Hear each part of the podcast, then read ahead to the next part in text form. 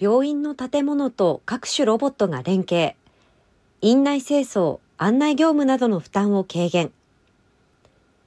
AI や IoT、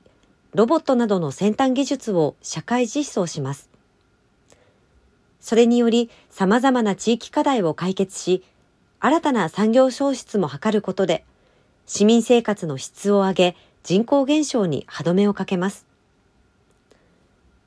デジタル田園健康特区に指定された石川県加賀市では、スマートシティ加賀に取り組んでいます。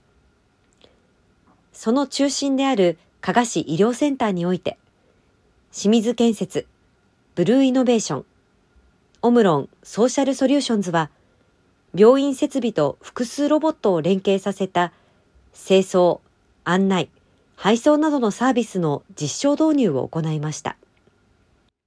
同氏と共同で受託した内閣府先端的サービスの開発、構築などに関する実証調査業務としてこれを実施しました。建物 OS、DX コアと合わせて、ロボット制御プラットフォーム、ブルーアースプラットフォームとモビリティコアを導入しました。ブルーアースプラットフォームを介して、複合型サービスロボットトリトスと清掃ロボットを DX コアと連携させ、各ロボットがセキュリティ自動ドアなどと連動して病院内をシームレスに移動しながら業務を行うことを検証しました。モビリティコアを介して DX コアと連携させた配送ロボットと自動ドアの連携実証も実施しました。結果、清掃業務、看護業務などの負担軽減の可能性が明らかとなりました。従来の人による業務に加えて、ロボットが提供するサービスを組み合わせた業務体制を構築することで、病院施設内のマンパワー不足への対応、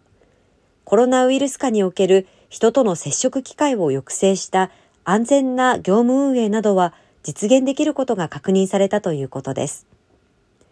3社は今後さらなる実証を重ね、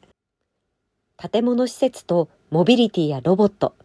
多彩なデータ連携による先端的サービスの開発、展開を通して、人々の生活の質の向上や、スーパーシティをはじめとした新しい街づくり、さらには新たな地方創生モデルの実現に向けた取り組みを進めていく考えです。